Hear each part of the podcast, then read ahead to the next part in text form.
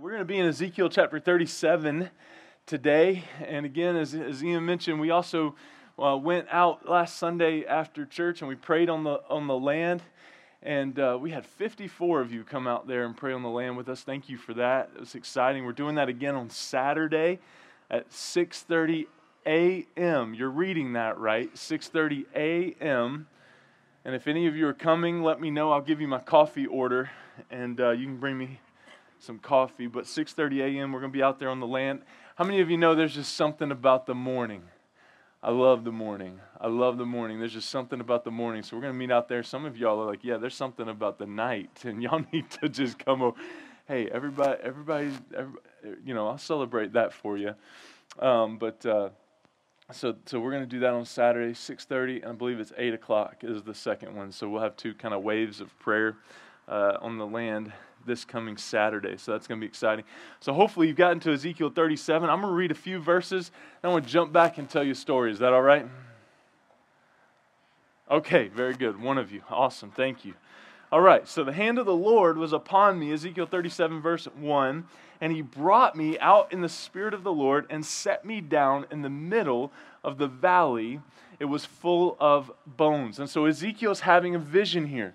Okay, Ezekiel's having a vision, and God brought him in the vision to this valley, the middle of the valley that's full of bones. And he led me around among them, and behold, there were very many on the surface of the valley, many bones that is, and behold, they were very dry. Now, anytime we see something in Scripture, we got to dive into it, right? Because Scripture don't lie. Okay, Scripture don't lie. Look at your neighbor and say, Scripture don't lie. Scripture don't lie, all right? All right? And so so the the the, the reality here is, is that the, the scripture here says they're very dry. What does that mean? Somebody tell me what that means. They're dead. And they've been dead, right? It's not, I mean, they're I mean, you could almost say, and I'm not trying to be irreverent or insensitive here, but they're very dead. Okay, they're they're they're dry, and they've been dry for a long time. Um, and then verse four, verse three, excuse me, and he said to me, God saying to the to Ezekiel here in the valley of dry bones, Son of man, can these bones live? And I answered, Ezekiel said, O Lord God, you know. O Lord God, you know. Now, I want to ask you this morning as we get started have you ever been in a, oh Lord, you know moment? Have you ever been in a season of, oh Lord, you know? I don't know. I don't have a clue, but God, God, if these bones are going to live, you know, and you're going to be the one that makes it happen. It was 2008. Bria had just been born, and uh, I'm a youth pastor down in North Kakalaki, all right? That's the Greek for North Carolina, all right? And um, and we were down in North Carolina, and uh, student student ministry was booming, was growing, and um, and so it's summer, and we're planning a summer camp to Myrtle Beach, South Carolina. What could go wrong with that, right? Take about hundred students to Myrtle Beach, South Carolina, sixth through twelfth grade. Keep listening. All right, and um, and and so we get to a staff meeting that's about a week and a half out from this trip. And in the staff meeting, my pastor, in his wisdom, decided to do a budget check. Uh, because me and, and, and our, our church administrator had put together the budget, and he just wanted to make sure that everything was going to get paid for. Now, I had made a similar mistake back in my intern days um, before college, but one thing we discovered in the staff meeting, again, about a week to a week and a half out, of this thirst camp, the first ever thirst camp. We based it off of Matthew 5 6. Blessed are those who hunger and thirst for righteousness, for they shall be satisfied. And so we, we took and we did thirst camp. Pretty cool, right? We still got some t shirts if anybody wants some. Anyway, um, but. Uh, uh, so, so it was this dream to do our own camp, and we had gone out and gotten a speaker and a band that were coming in. We budgeted for all of that, right? But about, about a week to a week and a half out, sitting in the staff meeting, the church administrator and I looked at each other and realized we didn't budget for food. Now, doesn't sound like too big of a deal if you've got your family, right? Throw, throw some Taco Bell meals together and you're good, right?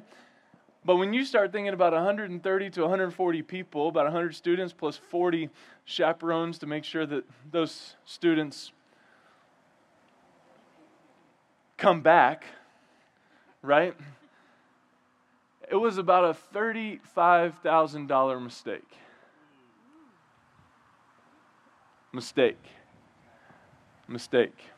And uh, that's a lot. That's a lot of food, right? But we were there like six nights, seven. I don't know, five nights, six days, something like that. In fact, one among us here uh, was at Thirst Camp back in 2008. Her name's Christy Brown. She's right back there holding that cute little baby. She flew down from Maine to come to Thirst Camp. Bless her heart.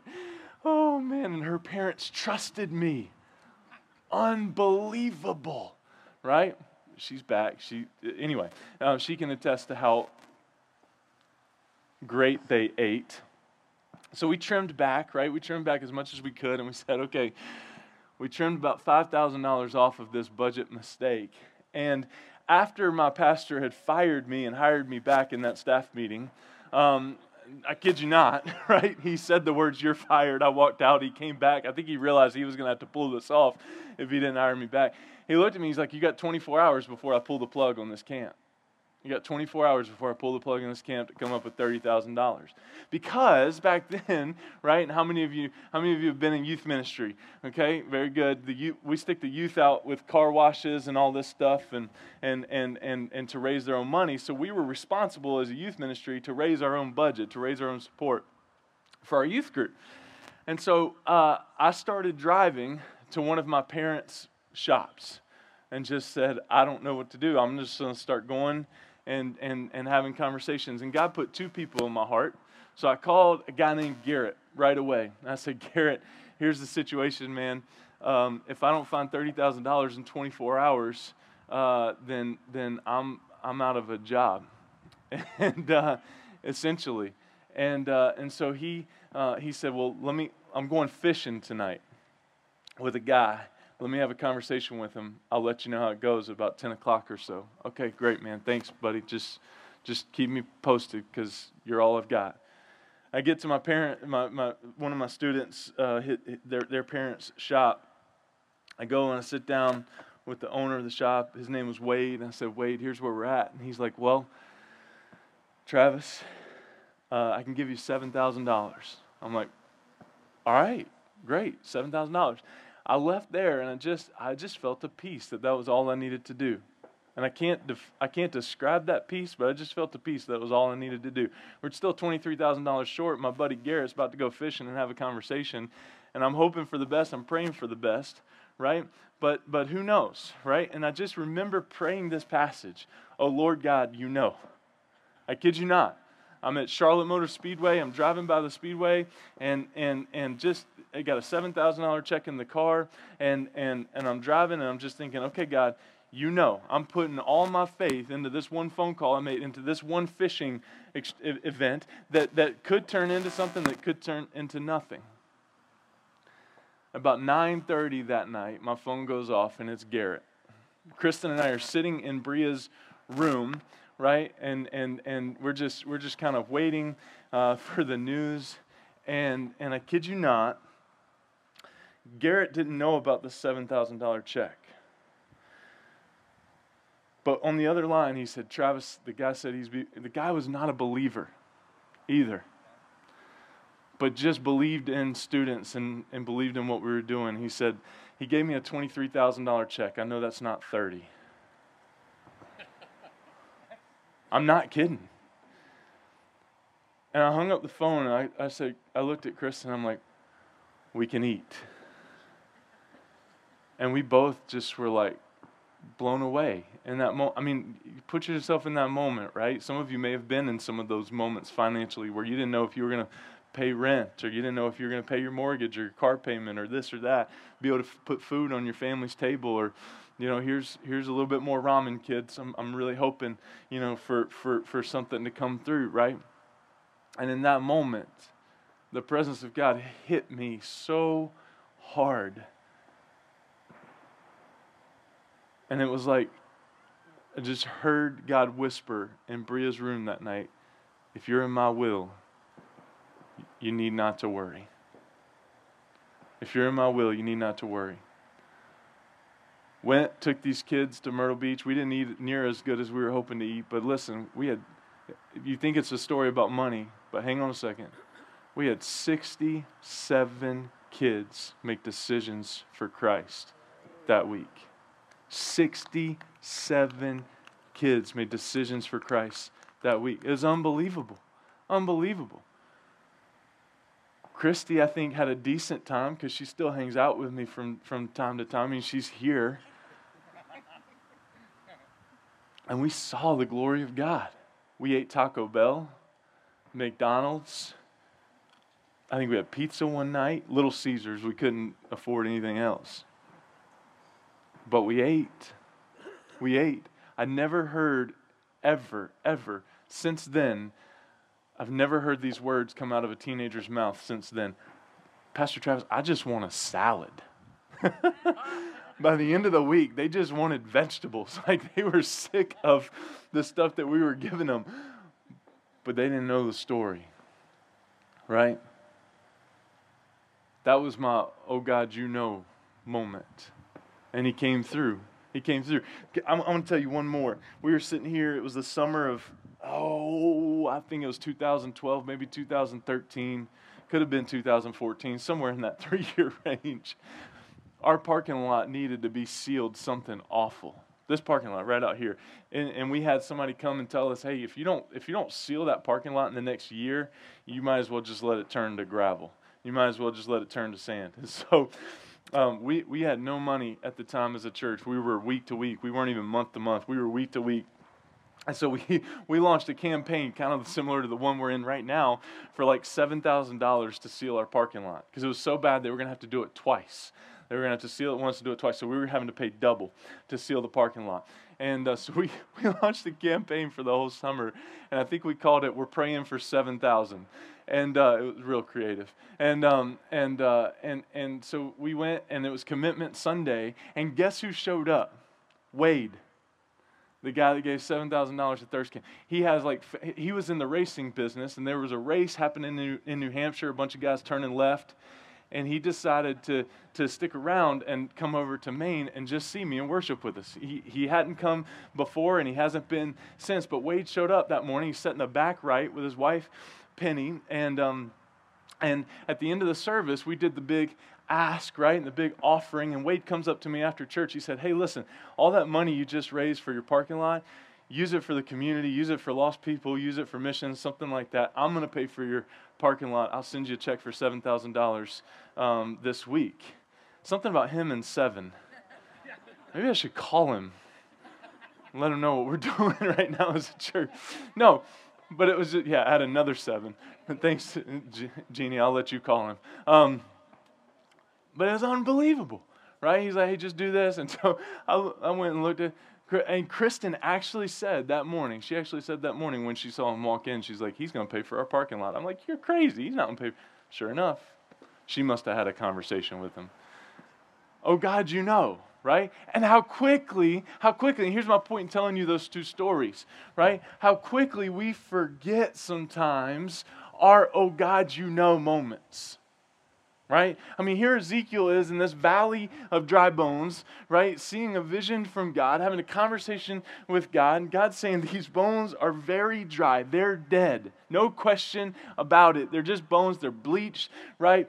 And, um, they're bleach white and, uh, and, and, and, asking Ezekiel, can these bones live? Impossible situation, impossible task. And, and Ezekiel's response is beautiful, it's lovely. It's a posture that we ought to take more as the church of Jesus. God, if this is going to happen, you know.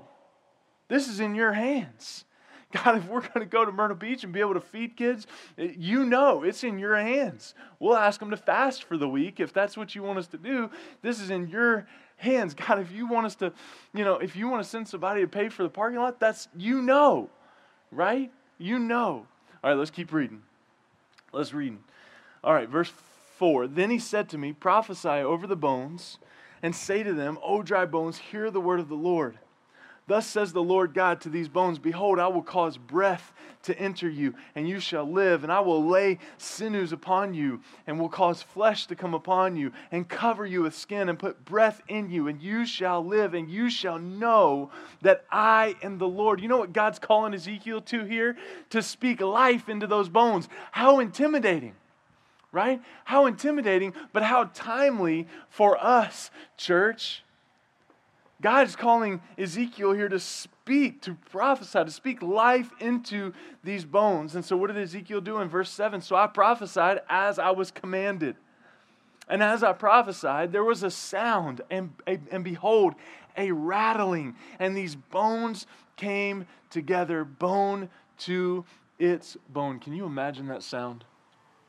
Standing in this valley, seeing this vision, hearing these bones rattle as they come together. What a sound that must have been. And I looked, verse 8, and behold, there were sinews on them, and flesh had, be, had come upon them, and skin had covered them, but there was no breath in them. Then he said to me, Prophesy to the breath, speak life to the breath, and prophesy, Son of Man, and say to the breath, Thus says the Lord God, Come from the four winds, O breath, and breathe on these slain that they may live. So I prophesied as he commanded me, and the breath came into them, and they lived and stood on their feet, an exceedingly great army. An exceedingly great army. I love there that he says army. Then he said to me, Son of man, these bones are the whole house of Israel. Behold, they say our bones are dried up, and our hope is lost. We are indeed cut off. Therefore, prophesy and say to them, Thus says the Lord God, Behold, I will open your graves and raise you from your graves, O my people, and I will bring you into the land of Israel, and you shall know that I am the Lord when I open your graves and raise you from your graves, O my people. And I will put my spirit within you, and you shall live, and I will place you in your own land. Then you shall know that I am the Lord. I've spoken, and I will do it, declares the Lord. I've spoken, and I will do it, declares the Lord. I want to look back at verse, uh, verse 11 here. God says to Ezekiel, Son of man, these bones are the whole house of Israel. Behold, they say, Our bones are dried up, our hope is lost, we are indeed cut off. That was their current reality. Their hope was lost, they were cut off, they had no life in them. They had no hope left. And, and, and so God says, Therefore prophesy and say to them, Thus says the Lord God, Behold, I will. I will. So, there's a couple things that I want to point out here from this passage before we keep going. We're actually going to keep going past verse 14 into 15 because it's kind of like the seven signs of Jesus that we looked at in the book of John. There's a reason that God did this miracle, there's a reason that God showed Ezekiel this vision. And I want to get to that in about 45 minutes. But first, but first, I want you to see that there was a command from God. Look at verse 4. Look at verse 4. Then he said to me, Prophesy over these bones and say to them, O dry bones, hear the word of the Lord. So God called Ezekiel to speak right? God called Ezekiel to speak, to, to speak life. And so many times I feel like I feel like we take the posture, right, church? I feel like we take the posture. Some of us take the posture, right? I won't lump all of you into that, but I feel like some of us take the posture of, you know what? Uh, um, um I'm not going to speak life over this. I see that that person is struggling. I see that that person is is really needing a touch from God. I see that that person maybe maybe lost, maybe going down a different path. But we take the posture of, I'm going to sit back and see what happens. Right? I don't want to ruffle too many feathers. Right? I don't, I don't, ah, I'm afraid that if I if I try to speak, if I try to speak God's word, because that's prophecy, right? I'm saying speak life when, when I read prophecy, but prophecy is claiming scripture over someone else's life. It's not fortune telling. Okay? You going up and prophesying over someone after service is not you going up and saying, hey, I believe this week you're going to see $1,000 in the mail and you ought to give that to the building fund. Okay? That's, that's not prophecy. Prophecy is, is, is, walking up to somebody and saying, hey, listen, and, and listen, and this has got to be spurred on by God. It's got to be spirit led. But it's walking up, it's walking up to, to Aaron and saying, hey, listen, man, I'm praying and claiming over your life an oh God, you, mo- you know moment. I'm praying over your life and oh God, you know moment. I'm speaking that I know it's hopeless. I know you lost your job in the last six months. I know you're I know you're feeling alone. I know you're feeling like like like like man, just all hope is lost. I'm praying and oh God, you know moment in your life right now. Speaking it. I'm speaking it. I'm speaking it. Instead of sitting back and saying, Oh, that's unfortunate. Sitting back and saying, mm, I'm gonna let that play out. I'm going to let that play out. See, see, God clearly in this vision gives Ezekiel a command to speak life into the bones, not to sit back and see what happens, but to speak life. And in that, right, there's a command, right? There was a command from God, but but in that, Secondly, there was a promise to believe. Look at verses 5 and 6. Thus says the Lord God to these bones Behold, I will cause breath to enter you, and you shall live, and I will lay sinews upon you, and will cause flesh to come upon you, and cover you with skin, and put breath in you. The breath is huge in this story. The breath is huge in this passage because you can have skin, you can have flesh, and still be dead. You need the breath. And you know what that's a, you know what that's pointing to? The Holy Spirit. The breath there, the breath there is the same word, is the same word for Holy Spirit. And so, and so what God is saying is that the Spirit is going to come and cause life. Is going to cause life for this army in you, and you shall live and you shall know that I am the Lord. Now, I want you to get this. There was a command, but a command without a promise, right? A command without a promise is simply, um, uh, uh, you know, hard to follow right? It's hard to be obedient there. But but god just didn't give ezekiel a command. In verse 4 there was also a promise to believe. And, uh, and what we see in verses 7 through 14 is that ezekiel did both. He did both. He obeyed the command and he trusted the promise. And you could even flip that right? Because he trusted the promise he obeyed the command. Regardless he did both. What did Ezekiel do? He acted. He acted. Man, I feel like we're back in August. I'm sweating up here for the first time in like three weeks. He acted. There was a response for Ezekiel to do, there was action. I think I've told you the story, but um, the, the first time I threw my back out, uh, my coach my, my coach came over to me at, at, the gym I was at, and he looked at me, and the first word he said was, "You're not as young as you used to be." And so I rebuked him, thought nasty things about him, didn't say them. I was proud of myself. And the second thing he said is, hey, the only way to av- avoid injury is to sit on the couch, is to stay on the couch, right? Ezekiel didn't stay on the couch in this situation. He, he acted. There was a response and he responded. And I want to point out that there was no life. We've already talked about it for just a second, but I want to point out there was no life until the breath of God. When Ezekiel spoke the living word of God, the breath from God entered the bodies and they lived. They stood to their feet. What does this mean? That they were a divided and hopeless nation, but God Look at your neighbor and say, But God. But God. They all needed the breath of God. They all needed the breath of God. Listen to me, listen to me, listen to me. We all need the breath of God. I was praying with the worship team in the lobby this morning after they got done run run through and we were just we always get together and pray over the day. I said, "Listen, I feel like this is less. I feel like this is a message less about anything other than a spiritual awakening.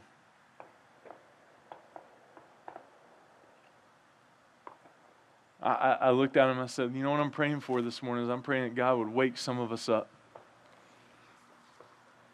That God would wake some of us up. That for some of, for some of us out here, for some of us out here, that He would breathe life back into us. That He would breathe life back into you. That He would breathe life back into His church. That the values that have shifted and moved over the last six months or six years or whatever, that, that, that, that, there would be life back in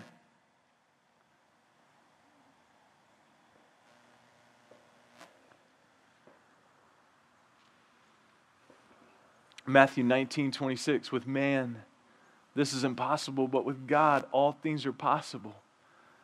See, too often we're like that standing army that Ezekiel sees. Standing before him, flesh, bones come together, life like, but not alive. Why? Because they didn't have breath. Then God breathed life into them. The breath of God. So, why this vision? Why the valley of dry bones? Why the valley of dry bones? I'm glad you asked.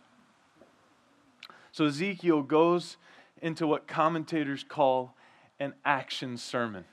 An action sermon. After the valley of dry bones, the, the rest of chapter 37 is Ezekiel calling calling that army that had just been had had life breathed into them to action calling it an action sermon. And here's here's here's here's how i want to illustrate this because i'm not going to read the whole thing to you right? Come come here for a second dylan.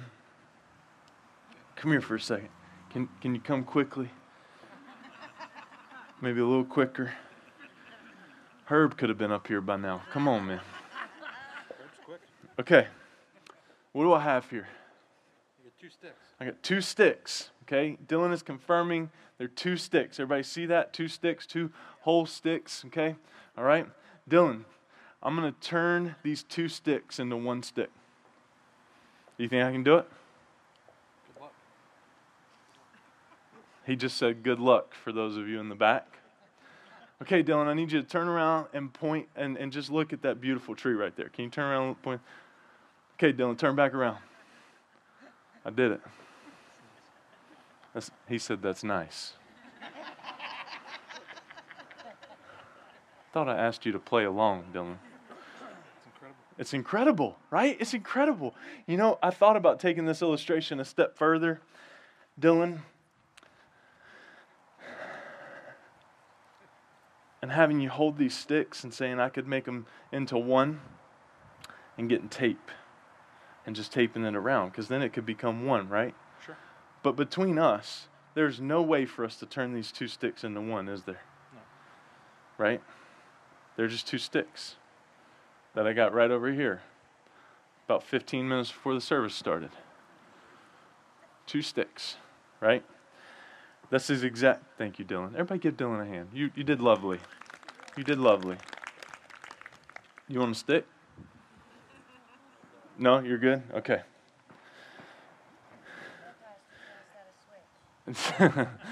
yeah. Okay.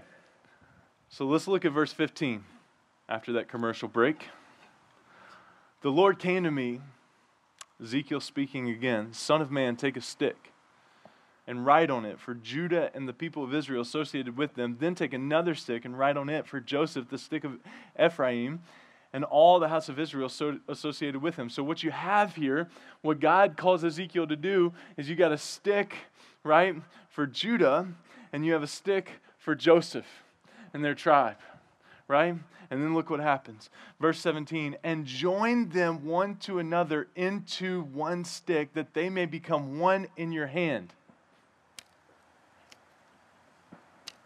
Okay, anyway, right? One in your hand, don't miss, don't miss it. And when your people say to you, Will you not tell us what you mean by these? Verse, verse 19 say to him say to them excuse me thus says the lord god behold i am about to take the stick of joseph that is in the hand of ephraim and the tribes of israel associated with him and i will join with it the stick of judah and make them one stick that they may be one in my hand. Why did god bring these dry bones to life? That they would be one the call here, the reason for this vision for Ezekiel to see these dry bones come to life is that there would be one people, that there would be one army, undivided before God. And who is the only one that could accomplish that? Oh, Lord, you know. You see that? The beauty of this text Later on, fast forward, right, to John chapter 17, Jesus praying his high priestly prayer before God on his way to the cross, saying, God, he, he prays for three groups of people. He prays for himself, he prays for his disciples, excuse me, he prays for his disciples first, verses 1 through 5. Then verses 6 through 13, he prays for himself, the longest amount of time he spends praying for himself and, and, and, just reminding Father that he had been obedient. He had been obedient. And then at the end, he prays for all of those who believe. You know the implication of that, church? That on the way to, on the, way to the cross, if you're a believer in Jesus this morning, sitting on this property, right, that Jesus prayed for you in John chapter 17 because he prayed for all those who believe. What did he, what did he pray for, Rob? I'm glad you asked, buddy. He prayed that we would be one. Just as he and the Father are one. Listen to me. Listen to me. Let's make let's not make light of this church. That's the I believe that's one of the missions of the church is to accomplish the prayer of Jesus to be one. Two sticks, right? Two backgrounds. Not all our preferences have to we don't have to like the same movies. A lot of people hear a message about unity and they think, "Oh, I've got to like the same songs. I got to like the same movies. I've got to have all the same preferences, the same foods." Right? All of those things. No, no, no, no, no, no. Listen that they would be one just as He and the Father are one. One of the biggest missions of the church is to maintain the unity of the gospel that Jesus prayed for in John 17 and that God showed Ezekiel in Ezekiel chapter 37 by taking two sticks and making them one. Somebody say amen and get excited for Jesus this morning. That's awesome. And may we not gloss over that we have been called by God, as God called Ezekiel to speak life, to prophesy over these bones, that we have a responsibility as that one church that Jesus prayed for in John 17, that God brought together two sticks, made one stick in Ezekiel 37, and we could talk about other references from Scripture, but let's just stop there for the sake of time. The Pats play at one. Let's not take it lightly that God has given us this mission as a church in 2020 to maintain the unity of the gospel by speaking the life of the gospel to every person that He would give us a platform to and not be passive with our faith and be, I'm just going to see what happens, people. God didn't go through what he went through. He didn't do the valley of dry bones. He didn't do the two stick thing. He didn't do the seven signs of John. He didn't send his son to the cross, bury him, raise him from the dead, ascend him into heaven. He didn't take Paul on the three missionary journeys in Acts. He didn't do all that he did in Scripture. The Bible don't lie. So that we could be a passive church in 2020.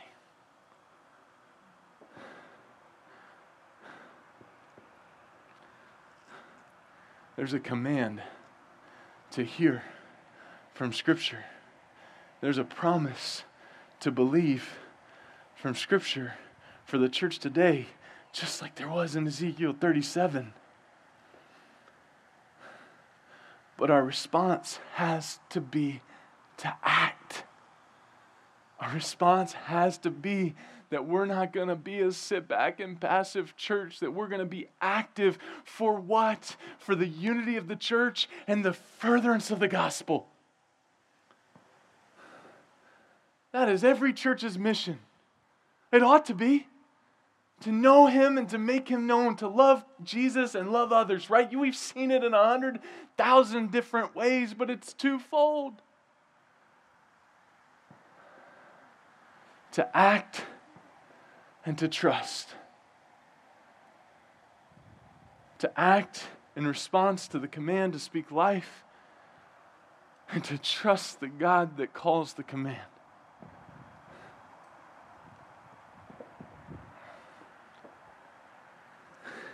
And if that's our focus, listen to me. If that's our focus, church, spiritual awakening, to do that all together as individuals. I want you to see what happens. God brings the sticks together. I don't have to do a magic trick up here with Dylan.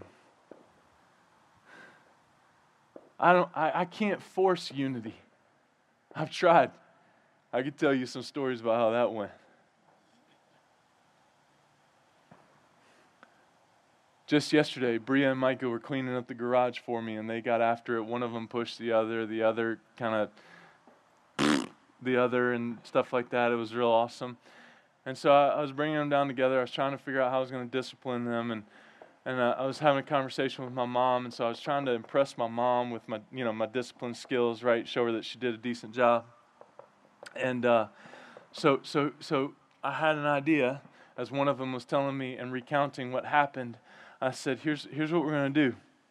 I'm going to set a timer." And and Bria caught on immediately. She said, "Oh no."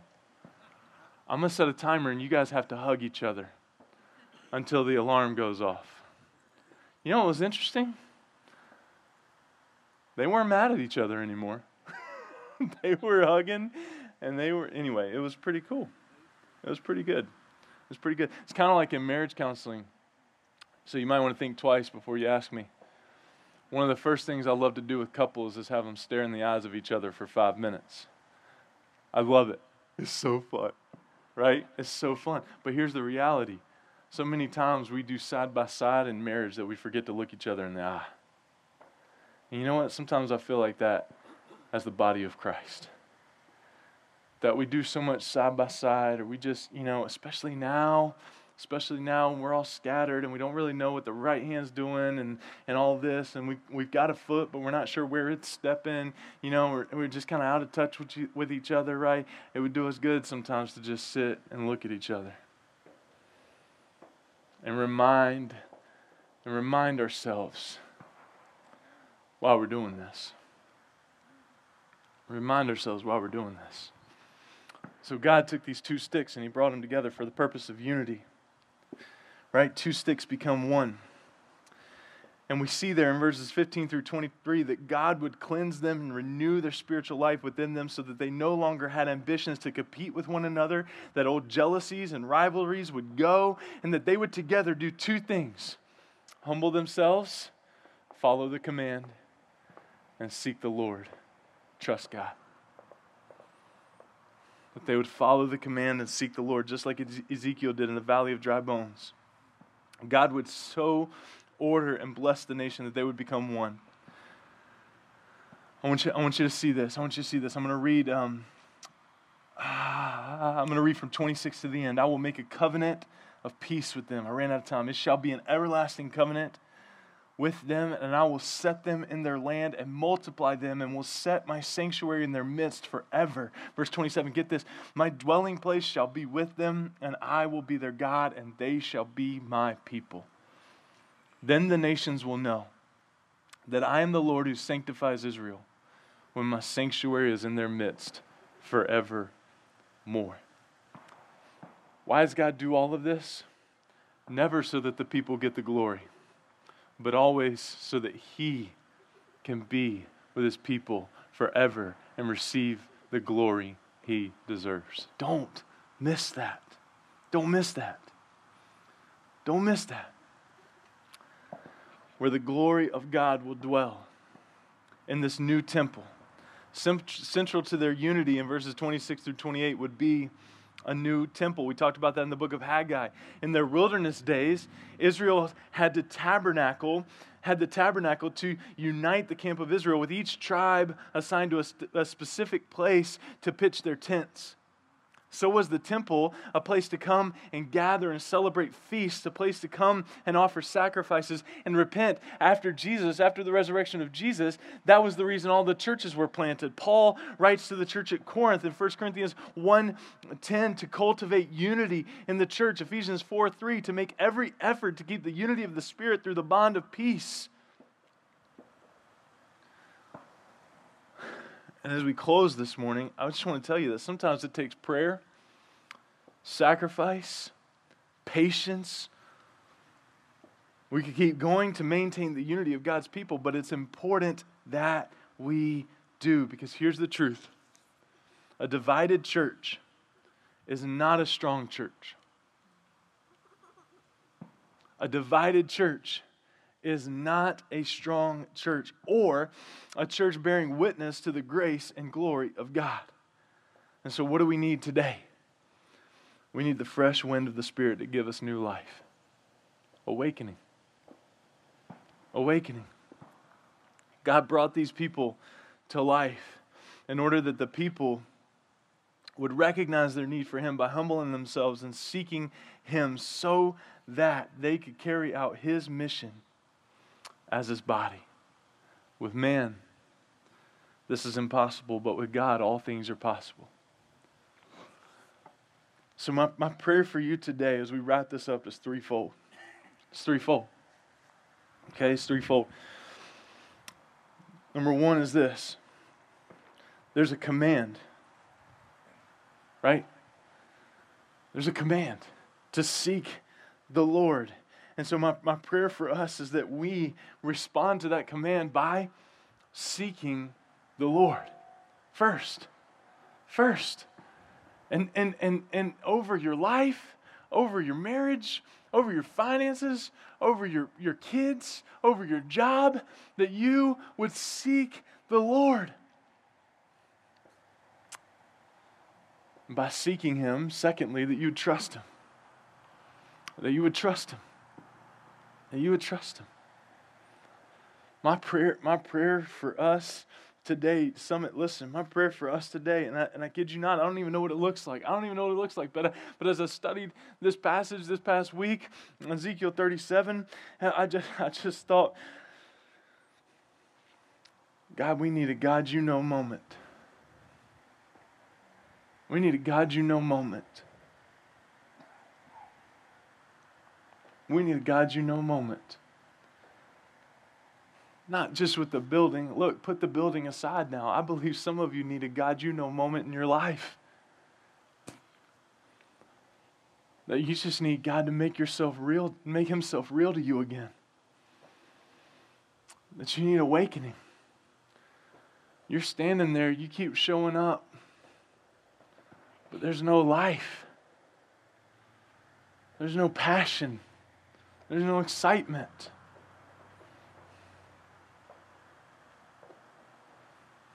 There's no peace. As I'm praying those things first for you and then and then thirdly and I believe listen hear me clearly I believe that this happens if the if we if we pray the first two first that the third is going to happen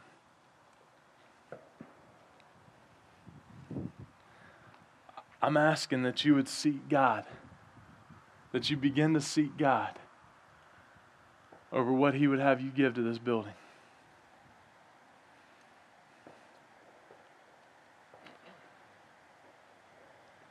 It was of value.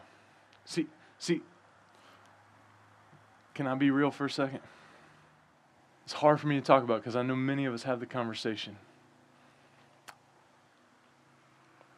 May we not worship a building right? May we not may, may we not make everything about a building. But hear me, church. Ever since the beginning, there's been a place for the people of God to gather and experience the glory of the Lord. There's been a place for people to gather and experience the glory of the Lord.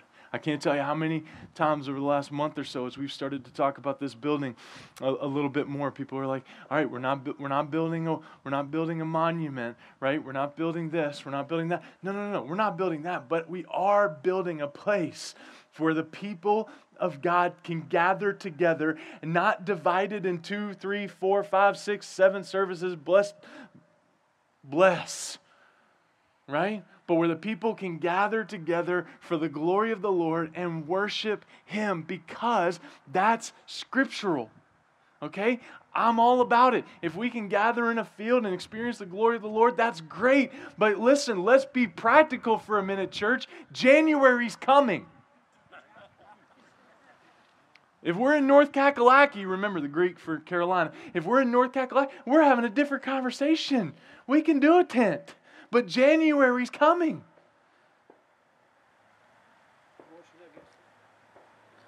And so, I'm not saying we worship a building. Hear me. I'm not saying we build a monument. Hear me. I'm not saying we put the Carlson's name or Herb's name on the building. Call it, you know, the, the Herb Worship Center, Reese's for Jesus. Okay? I'm not saying we do any of that. I'm not saying we do any of that. I'm not saying we do any of that, right?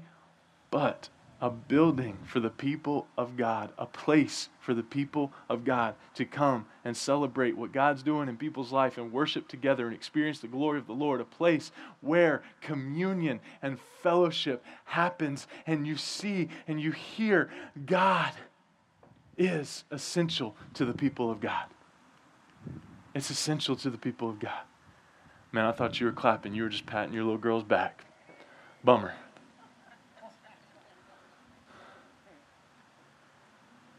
So, seek God first, trust His promises, and would you pray what you're gonna, for what you're going to give to this thing?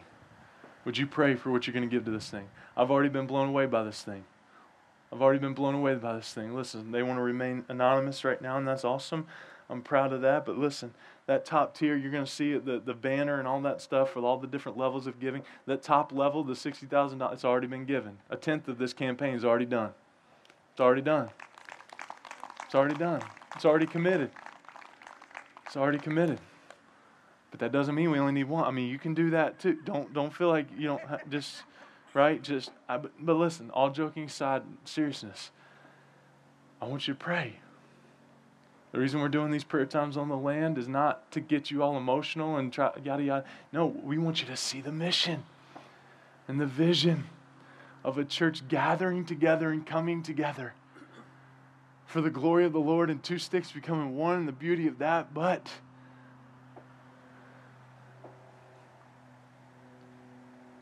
it's not going to be a resting place. We're building a place where we're going to preach the gospel and we're going to speak life into a community that we can't do here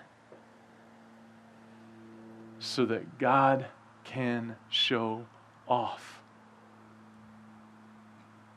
and his kingdom can grow.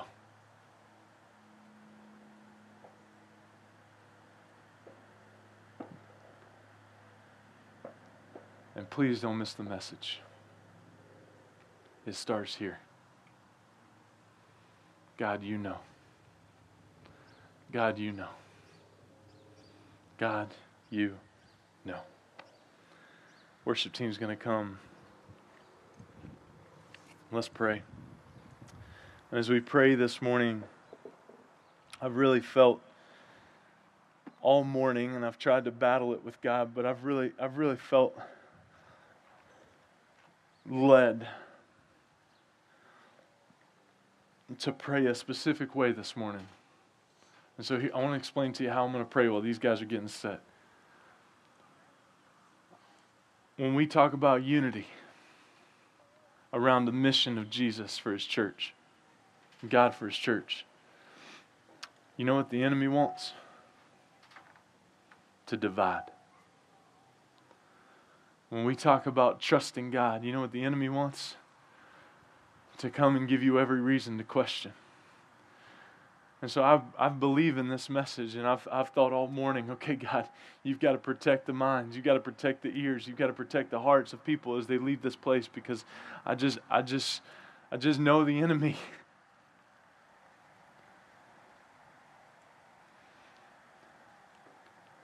And so I want to pray a prayer of protection against evil as we go, as we pray for unity around this vision, around this mission in our church, that two sticks become one, that we pray against division. Man, there are so many things out there if we're not careful and if we don't armor up. Ephesians 6. There are so many things that can steal our joy and that can take unity right out the window right now and divide. And so this prayer is a prayer of protection. We stand with me if you're able? Let's pray. God, God, I pray for the belt of truth, for the helmet of salvation, for the breastplate of righteousness, for the sword of the Spirit, for the armor that you give us in Ephesians 6, that you explain there from Paul to the church at Ephesus. God, I pray that we that we would press into you knowing that unity comes from you knowing that peace in our hearts comes from you god i pray that we would humble ourselves and seek your face god and that we would god that we would trust your promises and that we would we would show that we trust your promises by acting by responding to the call that you've given your church to unity and the furtherance of the gospel as you and your son did. And so, God, I pray over your people this morning that you stir our hearts to you most of all. And God, for anybody sitting here or standing here before me this, this morning, God, that, that that's just dry. That's just dry. God, that could sit and say, you know what, I identify with that valley of bones. I identify with needing a little bit of life. I identify with needing less apathy. I identify with needing a breath from God, a spiritual awakening. God, I pray that in their life. God, I pray that you would cause flesh and breathe life into that body, into that person, that they wouldn't be passive anymore, that they wouldn't be apathetic anymore, but they would that they would strive after you and speak life over themselves and anybody they come in contact with. God, that we would be a church that's not passive about our faith or about our mission, but that we would embrace it and run with it trusting you, seeking after you. It's in Jesus' name I pray. Amen.